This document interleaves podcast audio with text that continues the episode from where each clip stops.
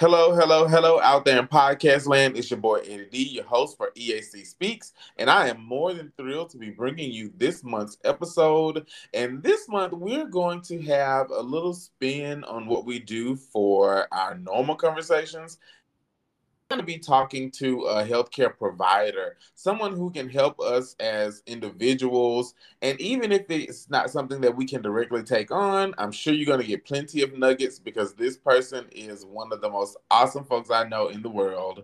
But I want to introduce everyone to Mackenzi Davis. Say hey, Mackenzi. Hey, y'all. Hello, hello. Thank you for having me. Absolutely, Mackenzi. Now, you are our first provider that we have on the show, so we're so excited, so thrilled to have you. Well, I feel quite okay now. Hmm. Well, look at that. so tell us, Mackenzi, what is it that you do? What um, kind of work are you into? Absolutely. Well, um, I am a social worker, but I always tell people I do not work for DHS or DCFS. I have um, my master's in social work, and more specifically, um, I'm a licensed certified social worker, which really makes me dope, in my opinion. So there's that. Um, and I do multiple different functions under that, um, which include what I consider to be true social work, but I'm also a therapist. Okay, and a therapist, and you're also in Arkansas one of the most awesome reasons we brought you on. I am. I am. I'm originally um, from Crossett, Arkansas. Then I'm, if you ask me where I'm from, I'm from Eudora, Arkansas. But Little Rock has been my home since 2006. So. Yes. And tell us, Mackenzi, how did you get into the field? Funny story. It's actually my favorite story to tell because it's so meaningful to me. When I first of all, let me say, when I decided, I knew I was going to be a therapist when I was in the sixth grade.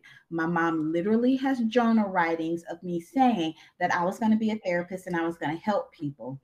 Um, and so I went to Philander Smith College. I majored in psychology. The thing about it is, no one told me that if you go psychology, you have to be a doctor to be a therapist. So when I graduated, I started working for an organization that um, worked with emotionally and behaviorally um, challenged children, kids. And I started working there as a direct care worker. And I met some very influential people in my life and they were the ones who saw something in me that I couldn't necessarily see in myself at the time. And they were the ones who poured into me and were like, Mackenzi, you need to go, you need to do social work. You can be a therapist with social work. This is what you need to do.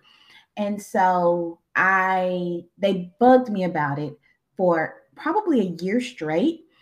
And finally, I said, fine, I'm going to take the MAT. I'm going to apply just so like I'm not gonna get in, so I'm doing all this so y'all will leave me alone and I can go about my merry way. Surprise, surprise, your girl got in, and I was not expecting it, but the rest is history. Um, but essentially, like that's how I worked my way into the social work field. I got some hands-on knowledge about it and worked very closely with social workers, and their values and the ethics of social work matched who I am at my core and my own personal values. So it was a great match. Awesome. And it's so amazing to see the progress where you are now because you actually have your own practice, right? She does. She does. Um, another meaningful moment in my life um, because I I'm the owner of Holding Space Counseling, and it is um, I I like to say like it was something that was provided for me in a very hard and it was just like Mackenzi, this is your gift. This is your purpose. This is where I need you to be. This this is why all of this is happening because I need you to be in this particular space. Um, it's called holding space counseling because throughout that time, um, a lot of people held space for me whether it was space and silence, space and physical touch, they held that space for me. And I realized like how important it is that we have people in our lives to do that. And so holding space counseling was born, if that makes sense.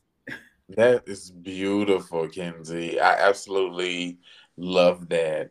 So, um, a part of the reason that we also brought you on is because March and March 10th is Women and Girls HIV and AIDS Awareness Day. And so we know that you primarily work with um, women. So can you tell us a little bit more about maybe your um, about that population? Yes, absolutely. Um, I feel very connected to working with women because I identify as a woman. Um, I feel very connected with working with Black women because I also identify as a Black woman. And so when it came to my niche or who I was going to serve, that came very natural to me. Um, and so I just think that as a Black woman, it's important that we're able to hold space for each other. And the reality of it is is that sometimes our families and friends they are not that's not a possibility. And so i wanted to be able to be a familiar face for the clients that i serve. I wanted them to look at me and for whatever reason if it felt natural for them for them to see a piece of themselves in the person in me if that makes sense. Um and so when it comes to working with women um, I work a lot with women's issues, um, relationships in general, like adjustment, anxiety, depression. Uh, I have my certification in perinatal mental health, which encompasses a lot of things under that umbrella, specifically to perinatal mood and anxiety disorders. And we're talking about anxiety, depression under that, um, trying to conceive, infertility, um, adoption, grief.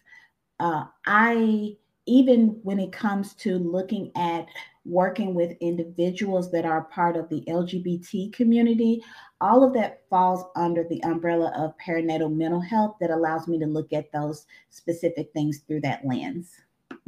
Gotcha. And that's a specific reason why you're also here because we know that um, your work can be universal under that umbrella.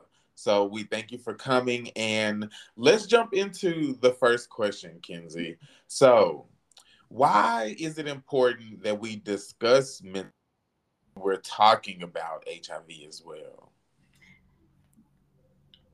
For me, it's important because when we, because the two almost coexist with each other. You know, we think about for me, it's like when I think about individuals when they are diagnosed with HIV, that is a traumatic event. It can be seen that way because it is something that has happened that has changed your lives tremendously. And there's a lot of things that come with that that you're not necessarily prepared for or have any idea of. And what we know through research and studies is that people with HIV they have higher rates of developing mood, anxiety, um, or cognitive disorders. Um, out of that, depression is the most common. In fact, it is said that individuals that have been diagnosed with HIV, they are twice as likely to develop and experience depression than individuals that do not have that do not have a diagnosis of HIV. And so, a lot of times, even when we talk about that, some of the medications that people take, it is actually, it can affect your mental health as well. Mm. And so, I think that it is difficult to talk about one without the other because, in a way, they kind of go hand in hand. Um, because while you are addressing with your physical health, you absolutely have to take into account your mental health as well, because health is health. Yep. It's health. Absolutely. Health is health. And I absolutely agree because when we are taking care of our um, health, and most of the time, the people who are in care are taking care of their physical bodies, but we also have to take care of our mental bodies. Our brain is a part of our physical body as well. Spiritual is our full self. So we have to be able to take care of these things. And a lot of times people have these misconceptions about therapy. So tell me, what are some of the biggest misconceptions around therapy for folks that you've heard?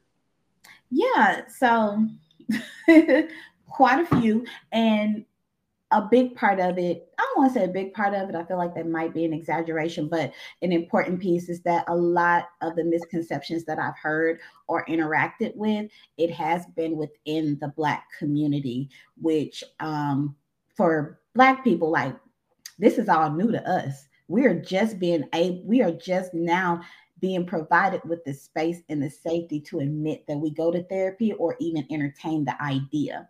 So I mm-hmm. wanted to lead with that. But some of the misconceptions that I've heard is like, is it will cure you. No, therapy will not cure you, but it will help you manage your symptoms and help you live a more qualitative life. Um, because sometimes with mental health issues, or mental health diagnoses, it affects our relationships. So if we're managing our symptoms, then our relationships are different. They it hits differently. Um, you don't have to do the work. Ha, psych. Actually, in therapy, you're doing a lot of the work. Mm-hmm. A lot of the work. Um, if you get therapy, you're weak or crazy. Nope. Wow. That is not true. Yeah. Um, if you get therapy, to me, that means you have a commitment to yourself and your health. Mm. Um, it does not make you weak. In fact, there's a level of strength that goes with going to therapy because you have to show up being authentically yourself. There's a level of vulnerability that goes with that. And a lot of times when you go into therapy, you're having to face some of the darkest parts of yourself or your relationships with other people that you've been able to avoid for a long time. Mm. Um, Therapy is um, mostly talk. That is not the case. There is some talking involved, but you might have to read a little something, something. You mm. might, you might. I love giving homework to my clients. It's my favorite thing to do. It's like before you leave, let's let's work on this here. Um, and some therapy sessions, like there's even power in just sitting in silence with someone, and that can be therapeutic because when you sit in silence, you're teaching that person to sit with uncomfortable emotions and know that they will still be okay and be safe. Wow. Um, problems can be solved in a session or two. Nope, that is not true. Um, we think that we're solving those problems in those first two sessions, but in some cases, what we're doing is we are unloading decades and years and years of trauma and and sadness and anxieties and you feel better after those first two sessions but that's just because you had a really good strong venting session which is not wrong. It's actually a good thing. We all need that space. But the work of therapy can typically comes after that third or fourth or fifth session. Uh, we think that um, it should be like only, you know, a couple of sessions and we should be fixed, but that's not that's not true. Mm-hmm. Okay. Um, and then the last one being the therapist sits in a chair and you lay on the couch. I mean, you can lay on the couch if you want to, but okay you don't necessarily have to do that but i've been in spaces where i've done therapy where we're walking because that's the best way to engage the person mm-hmm. you know i've worked with kids that the only way that i can reach them is by playing cards or playing games or having them do legos the amount i know listen i know so many card games now because of working with teenagers and having to meet them where they are uh-huh. i have like at my old job, I had like a window seal of just Legos from when I worked with boys because that was how I was able to reach them. The testament of a good therapist is someone that can rise up and meet you where you are to provide those services for you. Oh, yeah. I love that. So, you've mentioned several different things that can be done through therapy. So, are there different forms of therapy that people can go through? Yes. The world of therapy and therapeutic interventions are they are overwhelmingly a lot. Some of them are more dated and others a little bit too new. Um, and I think that's why it's important to kind of do your research.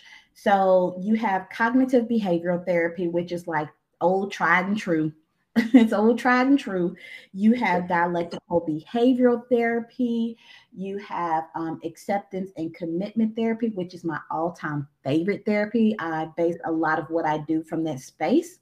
Because um, with ACT, um, it to when I think about it, I think about it just holds the premise of, and excuse my French, that life sucks and there's not a lot of control you have over that. However, you do have control over how you choose to live your life every day, and you have control over your values. And if you use your values to guide your day to day, then your quality of life is different. You're able to manage those challenges a little bit better. It doesn't seem as hard when hard things happen to us.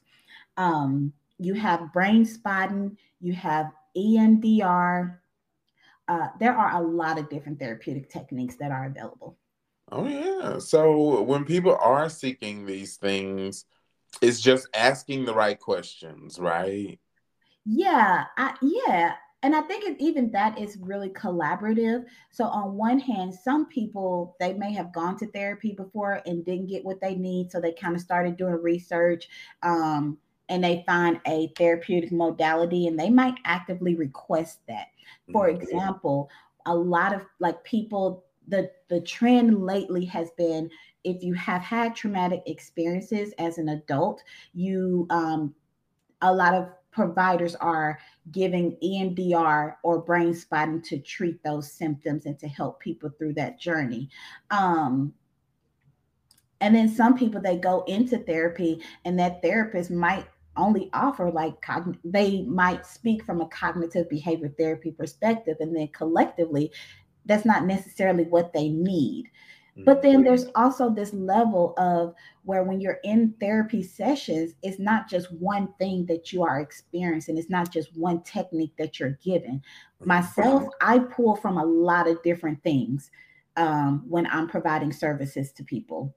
Um, and so I think collaborative portion come from is like when you're so when you're doing your assessment piece and after your assessment, if your therapist says, huh, I wonder if you would benefit from this, or I wonder about this. So it can also be collaborative. Okay. I love that. So um something that I also wanted to ask was um, just for common knowledge uh, for folks is um, mental health problems. Is this something that you can prevent? Nope. Nope. Simple as that. Nope.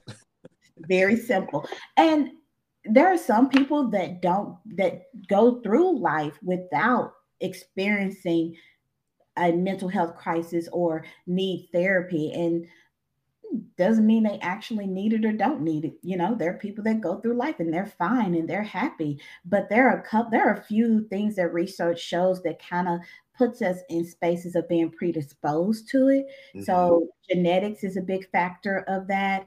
Um, family history is a factor of that. And so there isn't a way to just to be to prevent it. Yeah.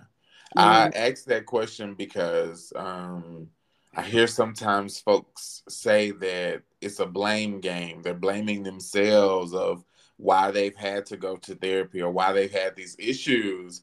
And like you said, there are many reasons of why um, things come into our lives. So that's why I asked that question. And that's a good question. I'm glad you brought that up with the blame piece because if a traumatic experience happened to you, that's not your fault. That is something that happened to you mm-hmm. and you're having to deal with the fallout of it. Mm-hmm. You know, and going to therapy to treat your trauma, it doesn't mean that it's your fault. It's meaning that you're choosing to take some of that power and control back to live the life that you deserve to live or the life that you want to live. And even on the second of court, like on the second part of things, if the person themselves have been the alleged offender of trauma, there is no blame in that in my you know in my opinion. Um they take accountability for it but even going to therapy it's a level of okay well i don't want to live that life anymore. I want to live a deserved and good quality life. Mm. so yeah. my- So tell me this. I know there's no science or no um, matter of like, you got to do this. But when would you say is the right time for someone to say that they want to seek therapy? I think anytime. Okay. And I truly believe that. Um, some people, they might they might decide to go to therapy without having a big stressor happen, you know, just so that they can have someone outside of their family and friends to kind of problem solve with. Mm-hmm. And that doesn't mean that you that it's a wrong time for you to go. No, you're going right at the right at the exact time you need it. Um, so I don't think that there's a right or wrong time to start. Okay. That's I like that. So tell me, what should I do if I'm worried about a client or one of my friends, family members, co-workers? What should I do if I'm worried about that person? And maybe they should seek therapy or I think they should. When you when I when you asked that question, one thing that just kind of started to creep into my mind was is if you find yourself acting in the space of being a therapist to that person. Like mm-hmm. they're calling you for every single problem. If you are starting to feel emotionally drained after talking to that person, then that probably means you're serving dual purposes. And you might want to say, Hey, I appreciate that you feel very safe with me, but I also wonder, and you know, you just kind of gently ease into that conversation. Mm-hmm. You know, mm-hmm. if you notice that the person, like if their symptoms are starting to interfere with their ability to interact with others or do their activities of, of daily living, um, such as like hygiene, being able to go to work, um, being able to go out and have fun, um, you might want to kind of talk to them and and voice the concerns in a supportive and loving manner. Mm, I love that. Being supportive and loving is they're two of the words that I love when I'm thinking about when I want someone to hold space for me or when I'm holding space for someone else. Those are two of the words that I absolutely love to present and to be presented to me.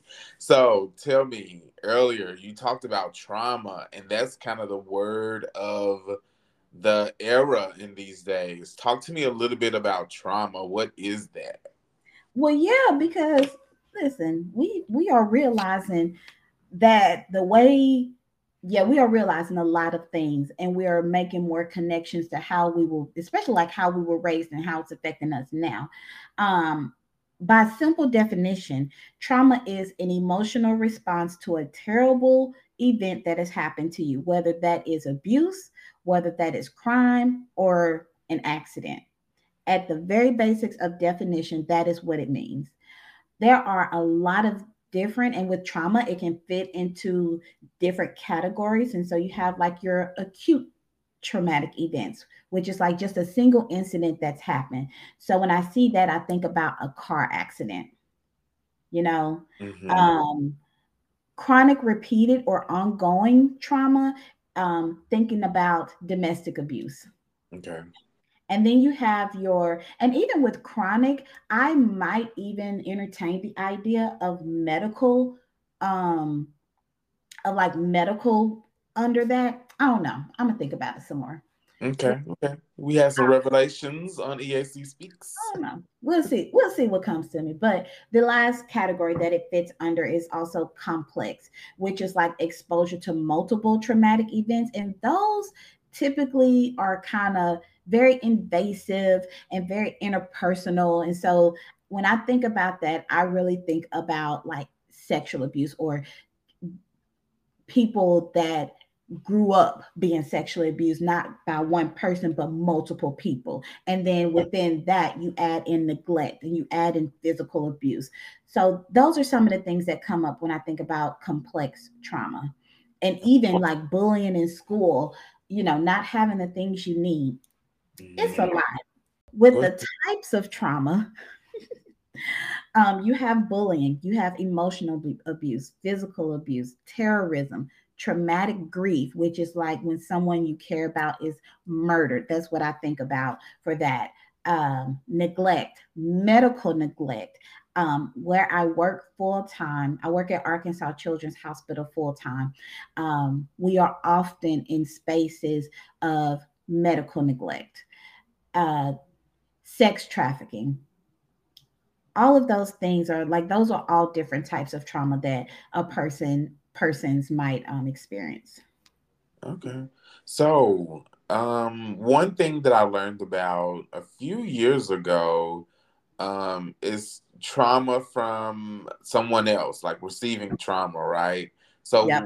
what kind of trauma do you think someone working on the front lines of HIV could face? I think that they might um, and I don't know if it's the same as like vicarious trauma. I think it's the same as vicarious trauma, but it's like when you care so much or when you have thrown your you're so passionate and you put throw yourself so deep into it that you really do start to experience some of that. Um, I remember um, when I was working at my last job, I really felt like I experienced some vicarious trauma because I would go home and have dreams about these kids sometimes, mm-hmm. especially if they were having a hard time. And so, like, I struggled with sleep and my anxiety was higher. You know, there were days I didn't want to go to work. I would be at work for 10 to 12 hours a day. And so I think when you're very passionate about something and you put your all into it, then you definitely are at risk for like that secondary trauma. Mm, that's really important because a lot of times, like you said, when you're passionate about something, you do be there. And I I remember working in direct uh, services and for me it was always like what if i miss the phone call what if i don't answer this text or what if i'm not there? So yeah i remember those feelings and i do remember having like vivid dreams of folks. So um, what are some of the other signs or symptoms that you may see with secondary trauma? Yeah and so what you might see is like feeling exhausted all the time becoming cynical. So once you hear it so many times you're like oh my gosh whatever it is. You know, like you just miss out on that caring piece, irritability, reduced productivity, feelings of hopelessness, like things would just never get better, um, anxiety, nightmares, feelings of re experiencing the event, anger. All of those are some signs of it, some symptoms of it. So tell me, um, you mentioned productivity as a lack of productivity as one of the signs or symptoms, employers definitely want to be on the lookout for that kind of mm-hmm. um, that trauma response. And we definitely want to take care of our workforce. So, what can employers do to be proactive about that secondary or vicarious trauma? So, for employers, I think it's important that you see your employees that you have such a relationship with them that you're able to notice the change in the behavior so you can be proactive versus reactive.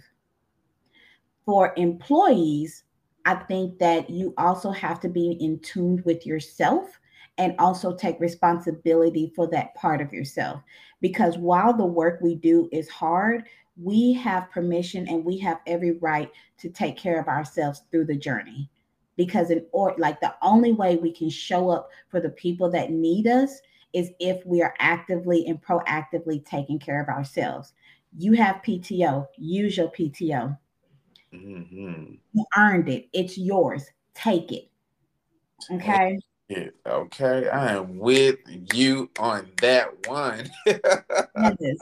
Um, make sure that when you leave work, you leave work. One of the biggest pieces of information I was taught, because when I was experiencing um, some of the some of the secondary trauma symptoms, um, a really good therapist colleague slash friend of mine said, Mackenzi, what I want you to do, and she said it just like this what I want you to do, I want you to pick a spot on your way home and you allow yourself all the time in the world to think about work.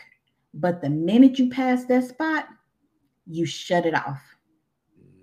And mm-hmm. that was such a game changer for me that I still hold on to it. And this and this nugget was dropped to me five or six years ago, maybe even longer. And so even with this new job, I have a spot, and every time I pass this spot, I'm done. Like I'm done. Yeah. And so I think that helps. Alongside that, and that those two things, I also think you know recognizing like it's your responsibility. Your self care is your responsibility. Okay. Now, self care as being our own responsibility.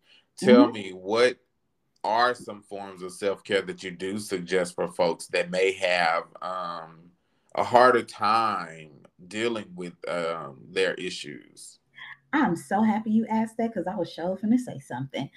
Because when we think about self care, I we often think about going shopping, getting our nails done, getting our hair done, and that's not fully what self care means. It's a piece of the component. But if you financially can't afford to live up to that lifestyle, is it really self care when you do those things? Or are you adding extra to your plate when you realize how much money you spent? So, self care comes in many forms. It's setting boundaries, that is self care. Self care is knowing how much sleep you need and making a valid effort to get that sleep you need every day. It is eating three meals a day. It is staying hydrated. Um, Self care is exercising. Self care is spending time with the people that care about you, that you care about. Self care is, in some moments, choosing you. I love it. So when we're talking about self-care, like you said, it's not always just the things that we can go out and purchase for ourselves. Because on our last episode, Deidre mentioned, what if you don't have it? Just as you said. And it's really mm-hmm. important to think um, of those baby steps. So even if you can't do all of the things that Mackenzi listed, start off small. Maybe one, two, three of those things. Think what's feasible for you and your um, response because you don't want to get overwhelmed. I remember being or feeling overwhelmed and trying to say, well, I got to do all of the self care activities. I got to set boundaries and do this and do this all at once. And my ass just felt overwhelmed. So, yes. And if you don't have access to those things, then honestly, self care is even disconnecting from social media. You know, giving yourself permission not to subscribe to the traumatic things that we see on TV or on social media. You know, I we were talking about I did um a couple of weeks ago I was in this space and we were talking about um what happened in Memphis with Tyree and they asked well how have you been coping with it? Well, my answer to that was I am making a choice not to subscribe to watching the video or to really thoroughly engage in it. Like I know what happened, but I'm giving myself permission not to consistently re traumatize myself every time a person, a Black person, is killed. Mm. And for me, in that situation, is my self care. And it's translatable in other areas too, depending on what you need. Mm. Yeah, so it's being self-aware, knowing what what you need. I love that. So, Kenzi, tell me this. Mm-hmm. Who saves the therapist? Who's the person that comes in as the superhero to the superhero? Your own therapist. no, but I'm serious. Um, I I and I know this is an absolute statement, and a lot of people may not agree with me, and that's fine. But in my opinion, I think I think that it's important that as therapists, we have our own therapist because we literally, I carry the load of every client that I hold space for. And not only that, but at my job, I carry the load and I take that weight off of a lot of my parents that I work with, even if only for a moment. And because I'm pa- compassionate and I'm passionate about what I do, it disappear. It doesn't go away. And so I think having your own ther- like the therapist having a therapist is really important. I think the therapist being like having like meaningful connections is helpful. Um, if they are, if you're religious, having that relationship within your relate within your religion is important. Um, and just kind of knowing your limits and setting boundaries. I think those things all save us and allow us to continue to keep going. Yeah. So we did talk about self care. Now we want to know a little bit about self care for you. We always ask our self care look like for you. Well, lately I would say um, spending time with um, my fiance and my bonus son that's self-care because like it's a it's a way for me to disconnect for a while and put my intentions elsewhere because I can become very involved with work and I and if you know me, you know me. There is not a lot of time when I'm not working. um, and so spending time with them, it forces me to be still. I self care for me is also going to my own therapist and making sure that I make time for that and making that a priority for myself.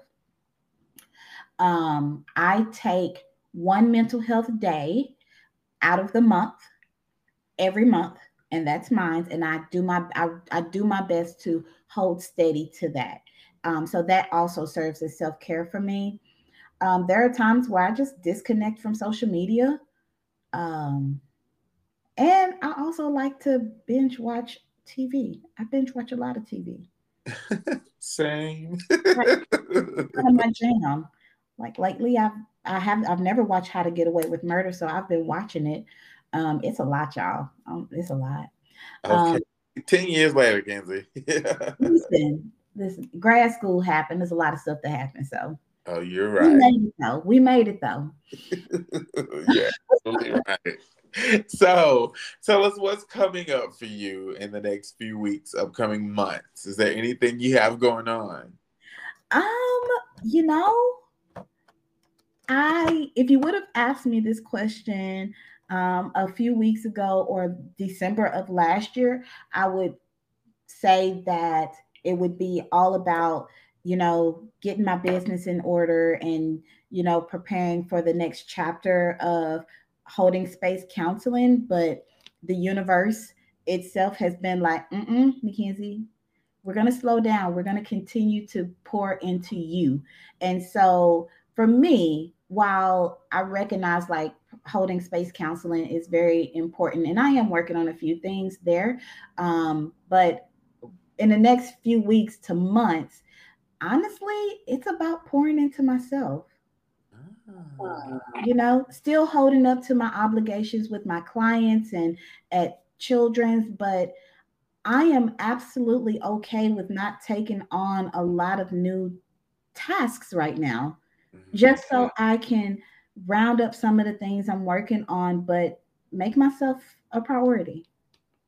I love that taking the space for yourself, honey. Yeah, because the second quarter, the second quarter, I don't know what the second quarter is going to look like for me in holding space counseling right now, but we working. We going into overdrive. So I am enjoying the slow start of the year.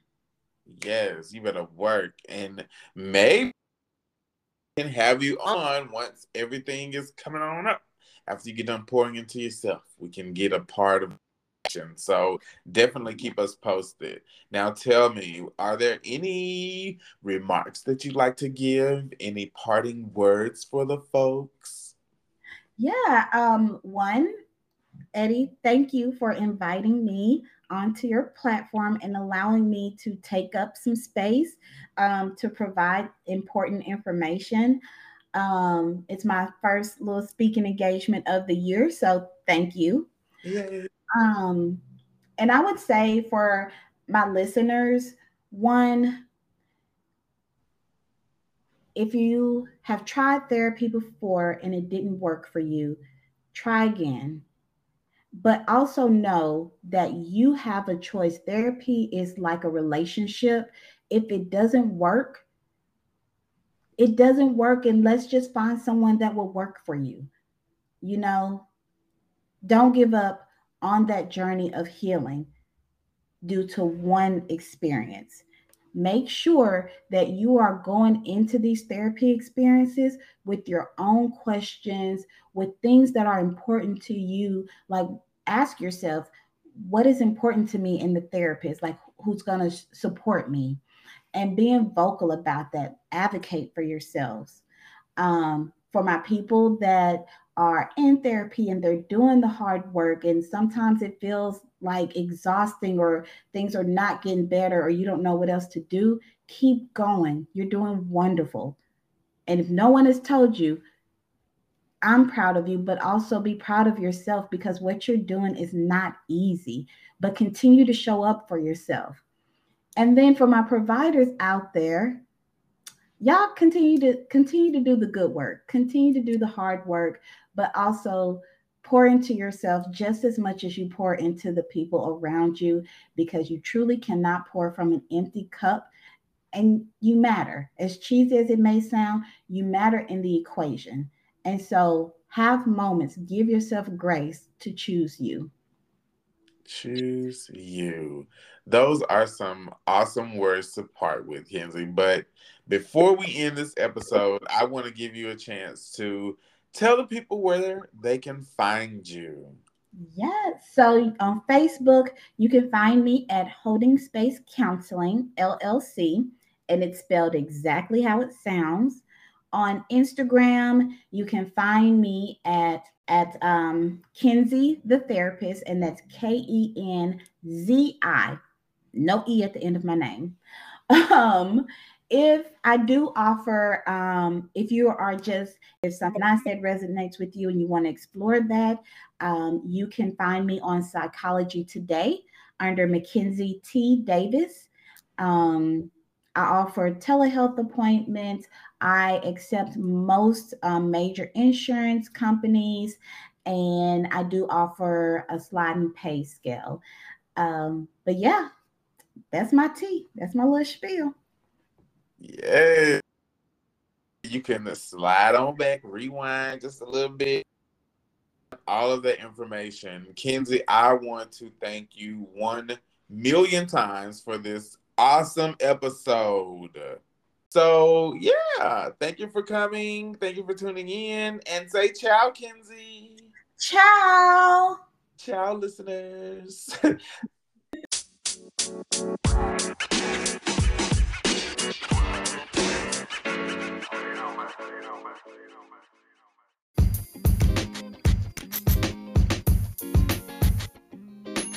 The EAC Speaks podcast is partially supported by the Arkansas Department of Health through a grant funded in part by the CDC. All discussion is solely the responsibility of each participant and doesn't necessarily represent the official views of Engaging Arkansas Communities, the Arkansas Department of Health, CDC, or the U.S. government.